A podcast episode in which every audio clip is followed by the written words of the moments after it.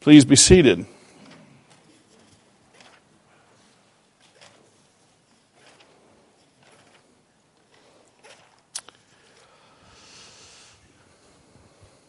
I prepared way too much.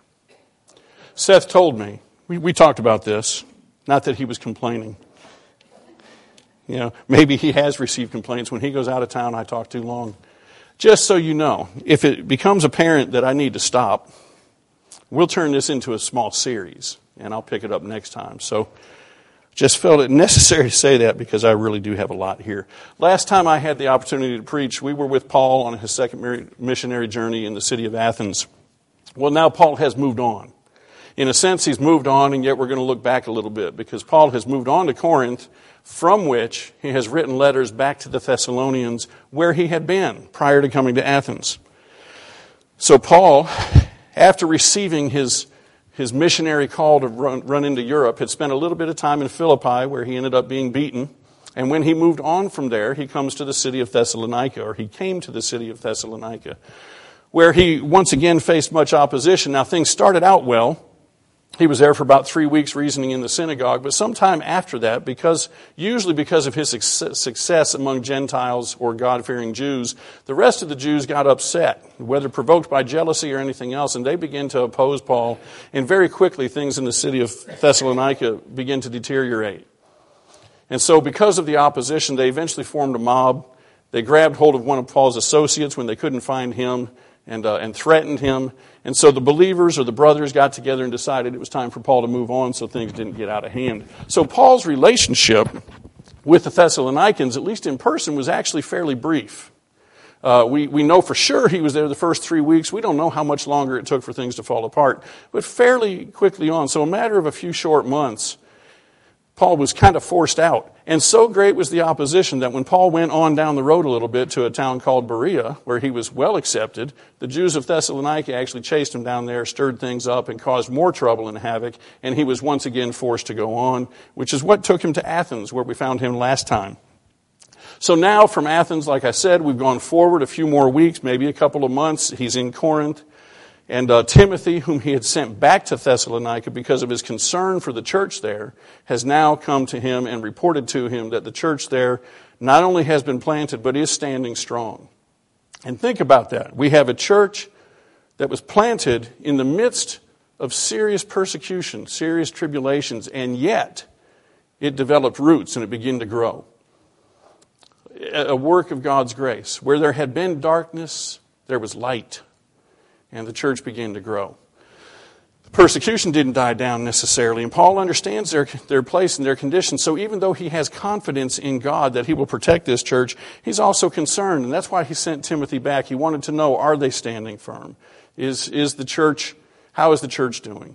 So when he receives this report from Timothy, he actually rejoices. If you look back at chapter 3, verse 8, very briefly, uh, this is where Timothy had just returned. In fact, I'll read in verse 7 For this reason, brethren, in all our distress and affliction, we were comforted about you through your faith. Timothy has come and said their faith stands firm. For now we really live because you stand firm in the Lord. So Paul took this as great news. And yet he writes a letter anyway. But in this letter, it's kind of unique. Paul doesn't give a whole lot of instruction in this letter. He spends these first three chapters kind of rehearsing his relationship with, with those in Thessalonica, Thessalonica. He, he rehearses the relationship in his brief history with them. Um, but he doesn't necessarily teach them. Rather, he, he simply contacts them to remind them. And it is, you know, one of the rules of teaching is that people need reminded much more than they need taught. So Paul doesn't write, he, he longs to see them again. He wants to teach them more. He wants to help them grow in their faith. But he basically takes his time right here to remind them of what he has taught them and then to encourage them. And that's where we come to our passage in the phrase that is repeated to excel still more. He says, Look, I have taught you well. What I've told you was true. What I've told you, you, in fact, even the persecution you are suffering right now is proof of the truth of what I told you because I told you it would come. You know, wherever God goes and sheds light in darkness, the darkness doesn't want to die too easily. And so there was conflict. And he said, You should not be upset or think this strange that you are suffering these things at this time, but rather recommit yourself, excel still more. Now, for our text, just these 12 verses, we're going to look at it in two basic parts. And I really am using this phrase, excel, excel still more. Now, the problem is, is that in the ESV, that phrase doesn't appear in that form. So you're wondering, what is he talking about? Well, if you look at the end of verse 1, in the ESV, I believe it says something like, do this more and more. And then if you go to the end of verse 10, we see again, but we urge you, brethren, to do this more and more. That is the same phrase as what I'm using from the NAS Excel still more. I think Excel still more actually emphasizes the nuance or the meaning here. To do this more and more almost just sounds like do it repetitively. And I understand more and more sounds like quantity, but to me it, it almost sounds repetitively. You put the emphasis on the front end because that's where the word actually is excel to exceed, to redouble your efforts, to strive to do even better. Don't just repeat what you've been doing. Let's go for more. Let's excel. Let's exceed all that we've done before. And this church in Thessalonica just reminds me a little bit of you. It really does. It's not that we have been born in the midst of tribulation. Eh, very few American Christians can claim that, okay? But you guys are just solid. You guys are good. It's a good church. I see people doing many of the things that Paul's going to talk about this morning. My wife and I were discussing this just last night. What a privilege it is to be a part of a solid, mature, growing, committed bunch of people. So, but the message for you this morning is the same as Paul's then to Thessalonica or Thessalonians. Excel still more. We're not done yet. We're not home yet. And so this morning we're going to look at this passage. Like I said, we're going to look at it in just two parts. Uh, we're going to look at uh, sanctification. And the reason I do this is because in verse 3, this is the will of God, your sanctification. I do think sanctification is a theme of the whole uh, of the whole passage. Sanctification, just in these next few verses, is used like three or four times, which also doesn't show up as readily in the ESV because it is translated in a couple of different places. Holiness. You are to work. Um, Verse 7, for God has not called us for the purpose of impurity, but in sanctification, whereas in the ESV it may say holiness. But I assure you that where I'm saying sanctification, whether it's sanctification, holiness, or be holy, it's the same word. And so I think we see a theme here. Paul is stressing to them this doctrine of sanctification, and then he goes on and gives us a few, we're going to look at three areas of application, which are not meant to be exhaustive, but rather representative of this walk in the Christian faith, of this life of sanctification that God calls us to. So, first, sanctification. It's stressed in very clear terms this is the will of God for you. Now, many people want to know the will of God for their lives. And I wish I could give you each an answer for the question you're asking in that area, but I can't. But God has not spoken to every individual for every specific thing you are to do, but He has spoken right here, and He has said, For this is the will of God for you.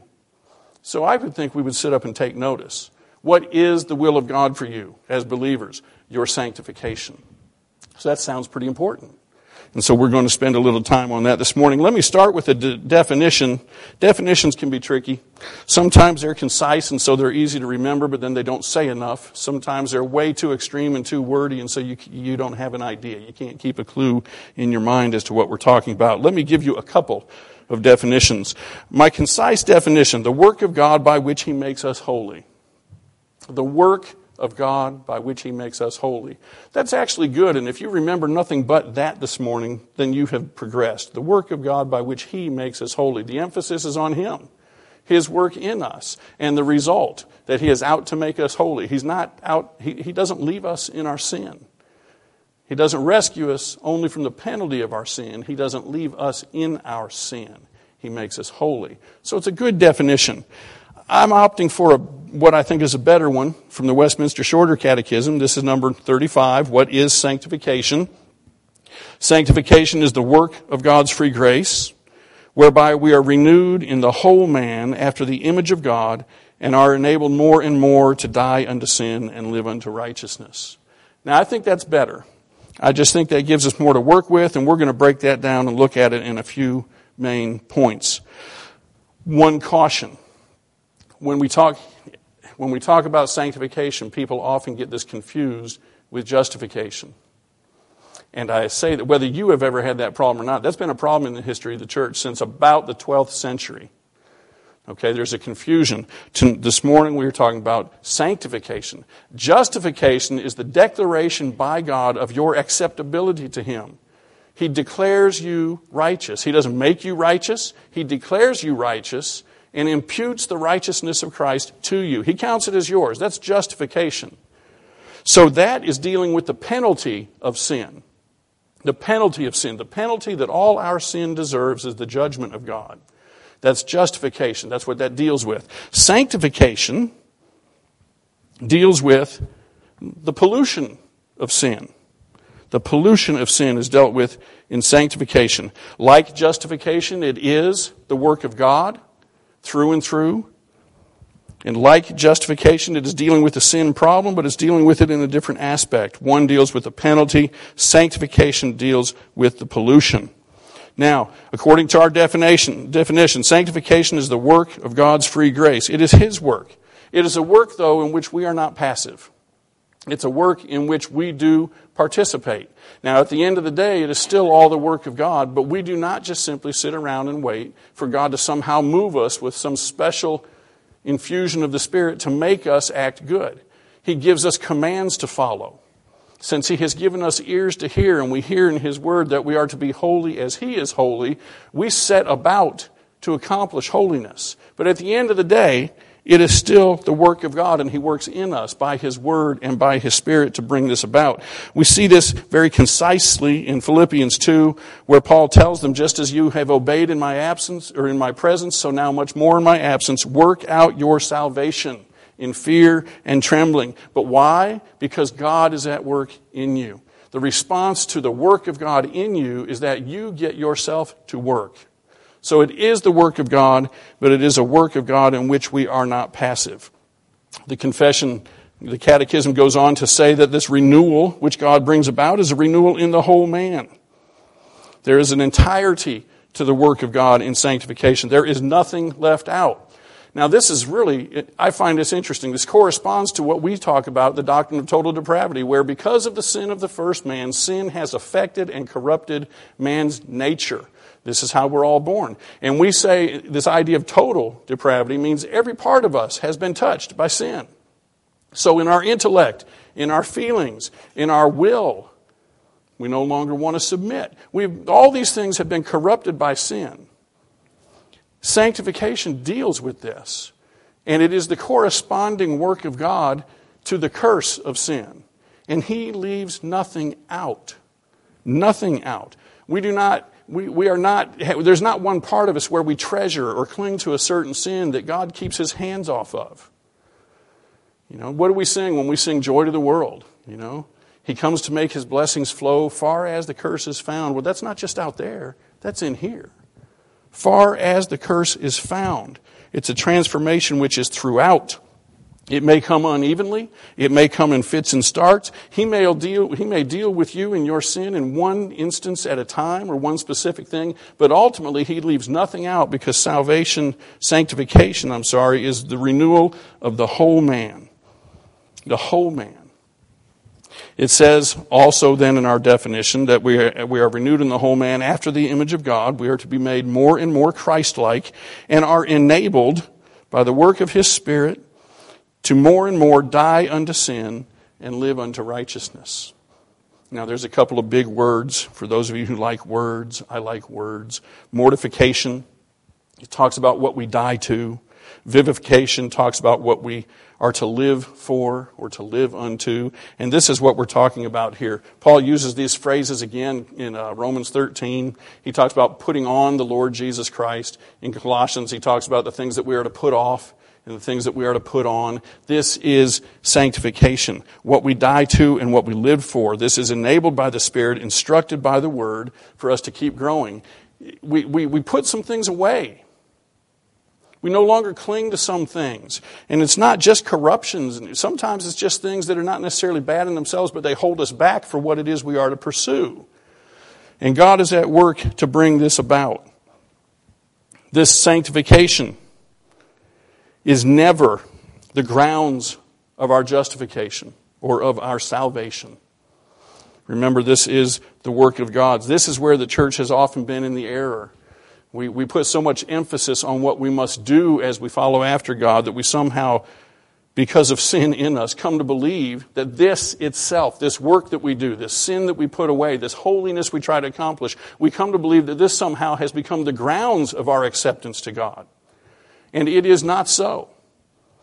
This is the work of God which follows justification, all of which flows from God's work of salvation in the individual. So he receives all the glory. So we work hard, but this is not the grounds of our acceptance before God. So all of this is the work of God's salvation for his people, for his elect.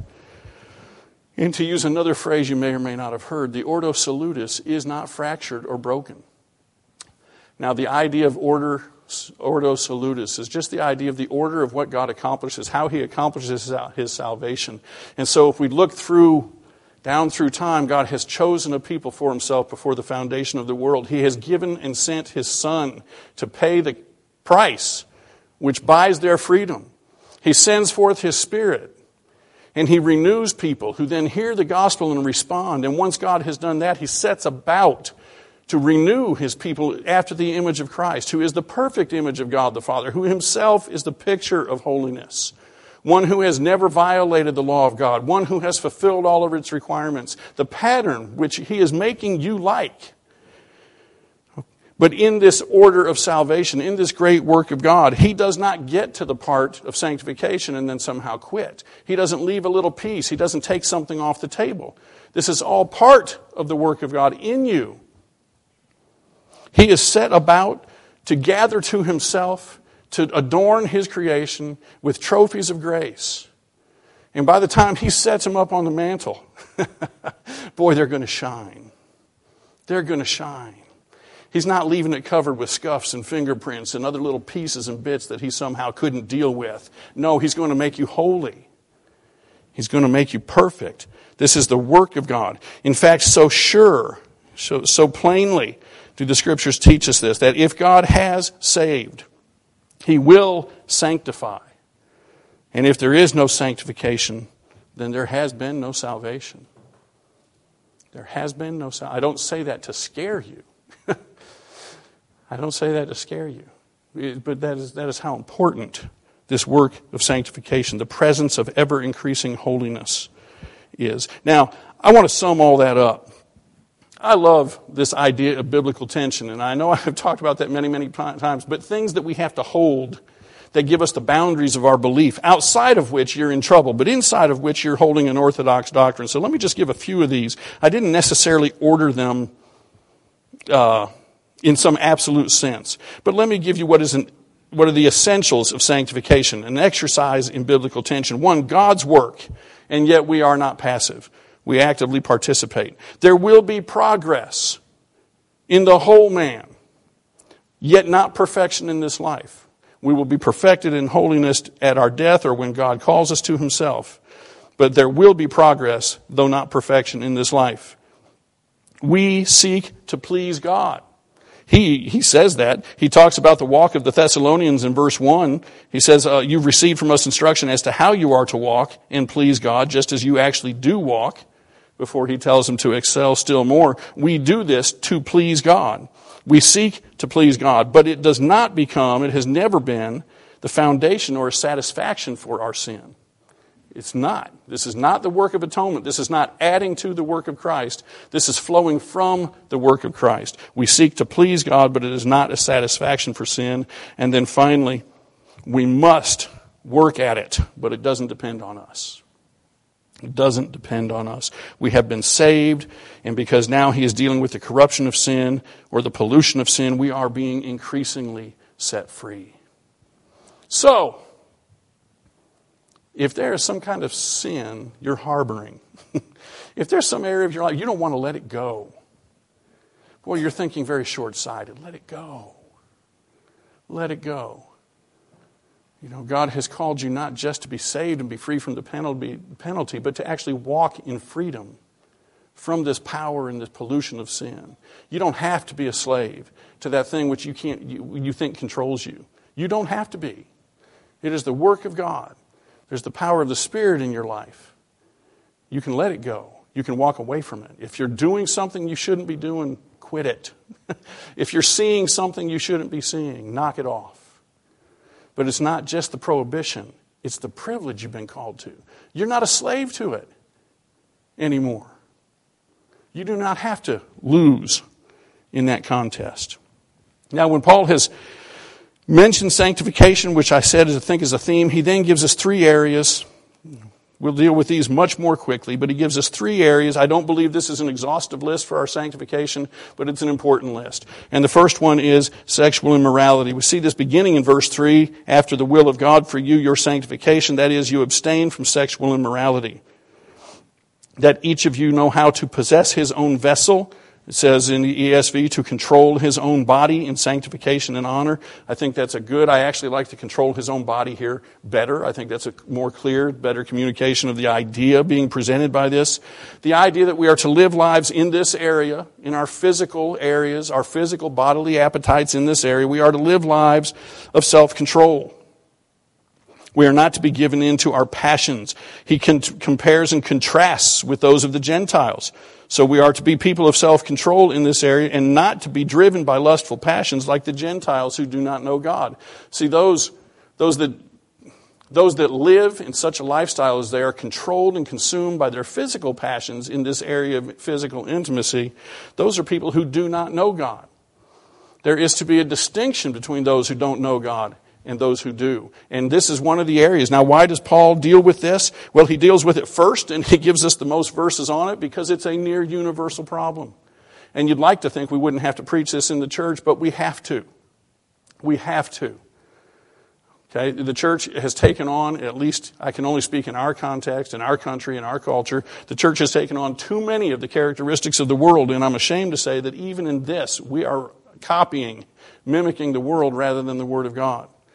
Okay, what is sexual immorality? The word there is, is actually the root word for where we get pornography, but it is the general term from the Old Testament in talking about sexual immorality or uncleanness in general. And the easiest way to remember that is, is that God has designed marriage for the expression of this physical intimacy, and anything outside of that is just plain wrong. God has designed life. God has designed these relationships. God has designed this to be a blessing in this relationship.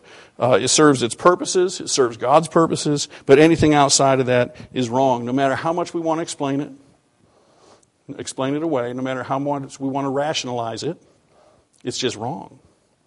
And that's something that we need reminded of. And the people of God ought not to be following the world's example in this, but following the Word of God in this.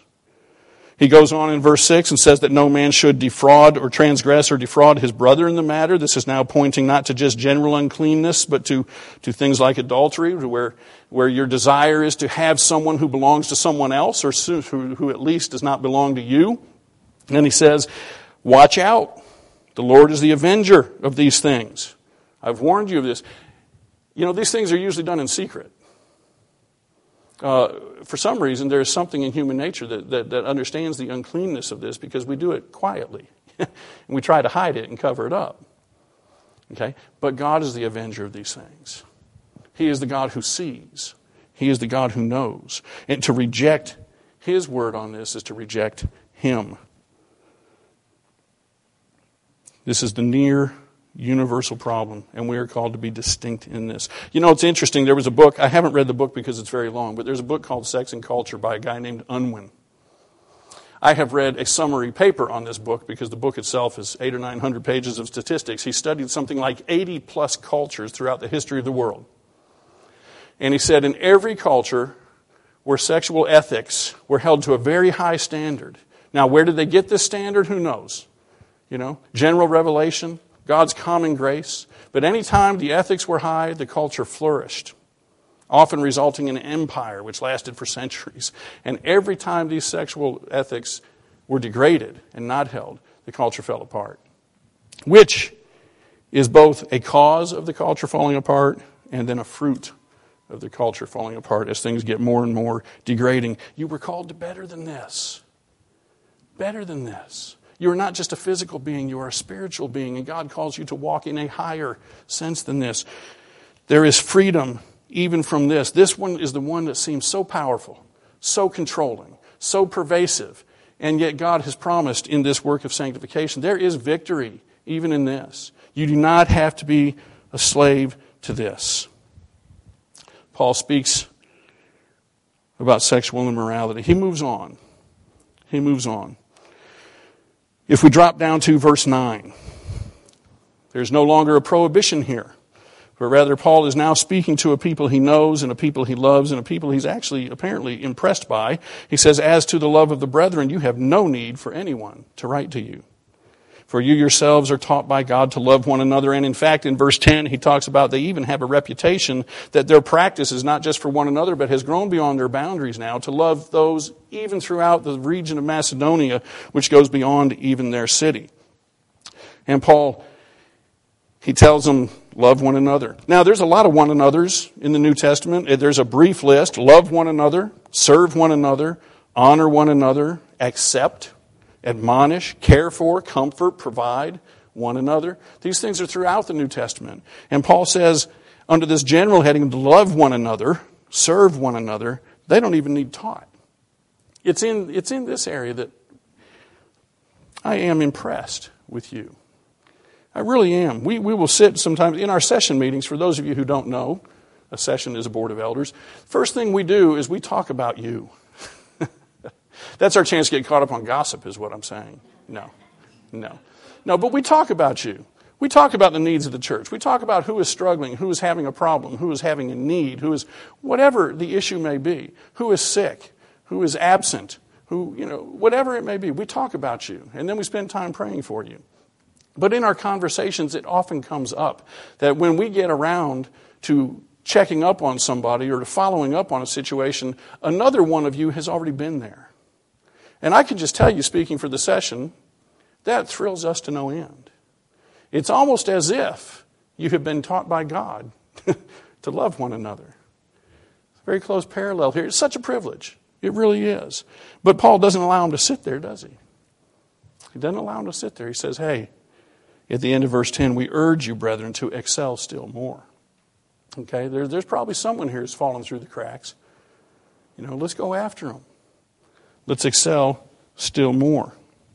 This is reminiscent of you all, and there's such a joy for being part of it. But let's push on.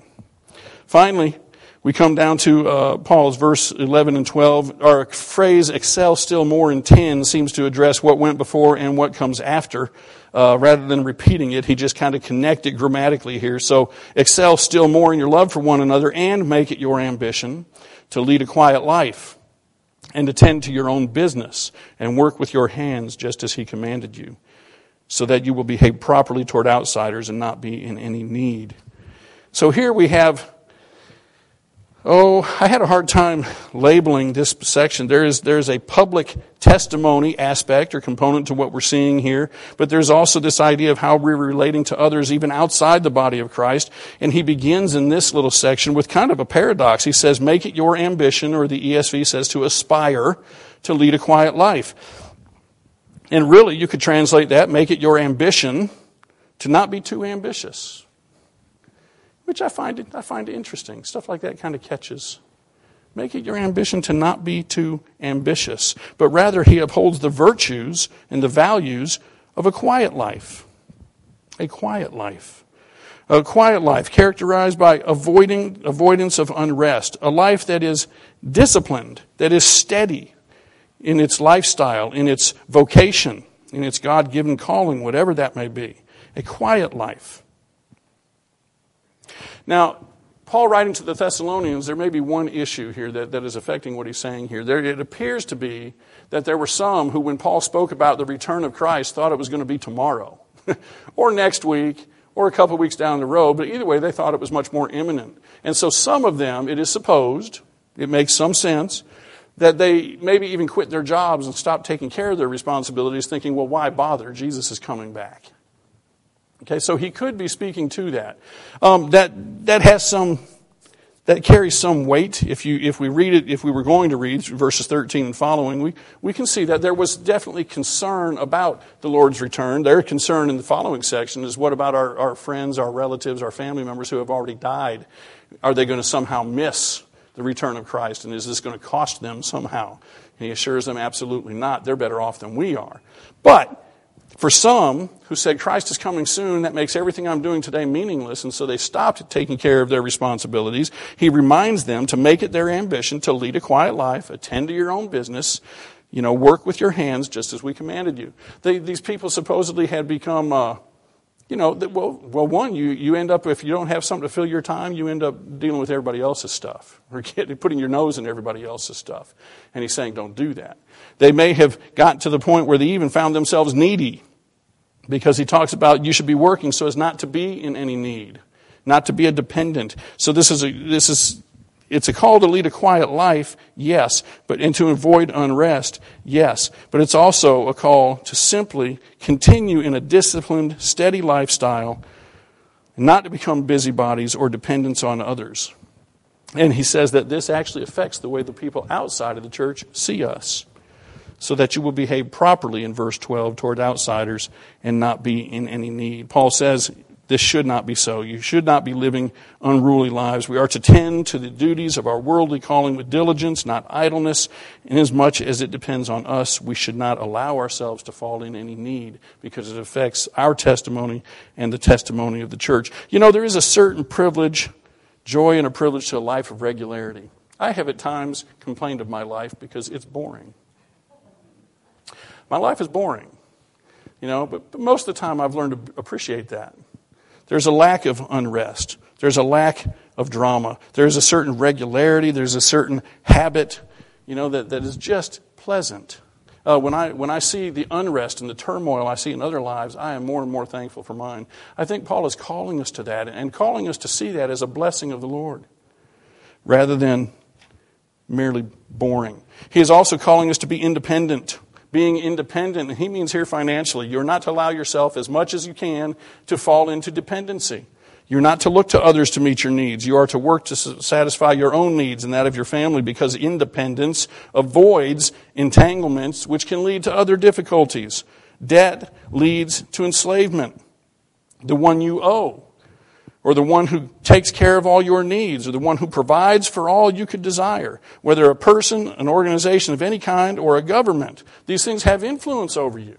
These things sap your independence. They actually inhibit your ability to walk according to God's dictates because you need them.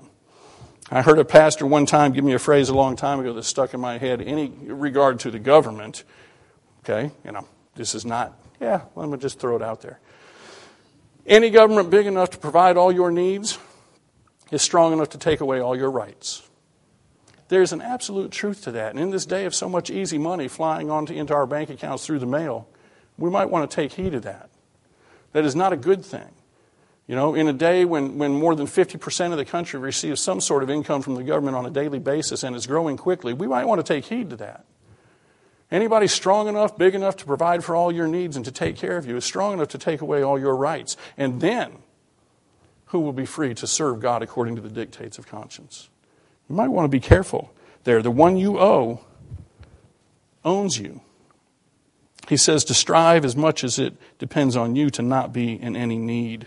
So we should be striving to be free, that we might be free to love and serve one another, that we might be free to excel in those things, that we might have extra that we might be the ones that are generous. You know, in the history of the church at the time of one of the Caesars, Julian the Apostate, who had left the faith, he did, he, he wrote a note. I can't remember the original source, couldn't tell you where to go wipe, look it up. But he was shocked as he took note of the Christians and said, Look, they take care of all their own poor, and they even come and get some of ours. You know, and he could not deny the love that was being expressed among the church and beyond the church. Okay?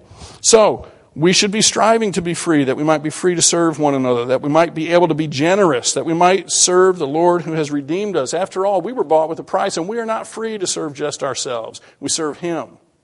We serve Him, and we make it our ambition to grow up in all things into the image of Christ, realizing that it is God who is at work to will and to work for His good pleasure. And the world sees these things and takes notice. Now, just for some points of applications as we go to leave. As I said, this list was not exhaustive. I think they are representative and there are various categories. I wanted to be more specific this morning. So based on our ages, children, You get to be included this morning. We don't have many children, but we want to include you. Children, God's call on your life, and in the area in which He wants you to grow right now, is for you to honor your father and mother, to love your brother and sister. And if you have been doing this, fantastic. But let's excel still more. Parents, you are to love and honor one another. One of the greatest blessings you can give your children is that they know that you love one another and you honor one another and you show respect to one another. Make it your ambition for these children to give them a peaceful home where God is worshiped and where they are taught and where order and regularity reigns. Parents, excel still more. Those of you who are in that, that span of life where you are career people and you are operating your business as best you can in honesty and integrity, excel still more. For those of you in the later years of life, you understand that's a euphemistic term for old people. Okay? I can say that because I love old people. I have no, no, no shame, no qualms about this. Old people, you are not exempt from this. In my own family, I was raised in a Christian household, which was the fruit of a Christian household. Okay? But somewhere along the line, in about my grandparents' generation or so, they got to a certain point in life where they, they retired. And they retired from church too, and I never understood that. And when asked about it, they would say, Well, I've done my bit, it's somebody else's turn. That ought not be so. That ought not be so. That actually made me wonder well, is this all true? Is this all worth it? Is this all, does this all have the value which you raised me to think it had? Excel still more. You are not exempt. You're not allowed to retire from the household of God's family. You are here to share your wisdom as the older are to teach the younger. You are here to serve one another. Some of you, because you're retired, you've got all the time in the world to give. I know Frank Robleski, our head deacon, who probably would not want me to say this, told me what a joy it was to actually find this church and an opportunity to serve. It gave purpose to his retirement. Excel still more as you serve one another. And when you can no longer serve, show up. Show up. That is so encouraging. When I saw Alice Robertson walk in there, you know, just three weeks ago, at 92 years old with her walker, it costs her something to get here. And it says something about what we are doing here, about the value of the gospel. It says that she still believes what she has claimed and testified to believe all these years. So, inasmuch as it depends on you, in as much as you're able until you're unable. Show up. You are a great encouragement to the rest of us. And we have many here that are as good of an example as Alice. Excel still more. Now, when you can't come, we get it. We get it, but you can pray for us. And we trust that you do. But excel still more. The Lord has more for us. We are not just saved from the penalty, we are increasingly being saved from the power and the control of sin in our lives. Let us commit ourselves to purity, to loving one another, to serving one another. And as he has said to the Thessalonians, then, let's excel still more. Let's pray. Father, we thank you for this work, this gift of salvation which you have wrought in us. Lord, we do not take it lightly. You have saved us from the cost and the penalty of our sins so that there is no longer left for us any fear of judgment. But Lord, you promised us even more than that. You have promised us that you would free us up from every spot, every stain, every wrinkle, everything that would consume, devour, and enslave us to our former self, to sin.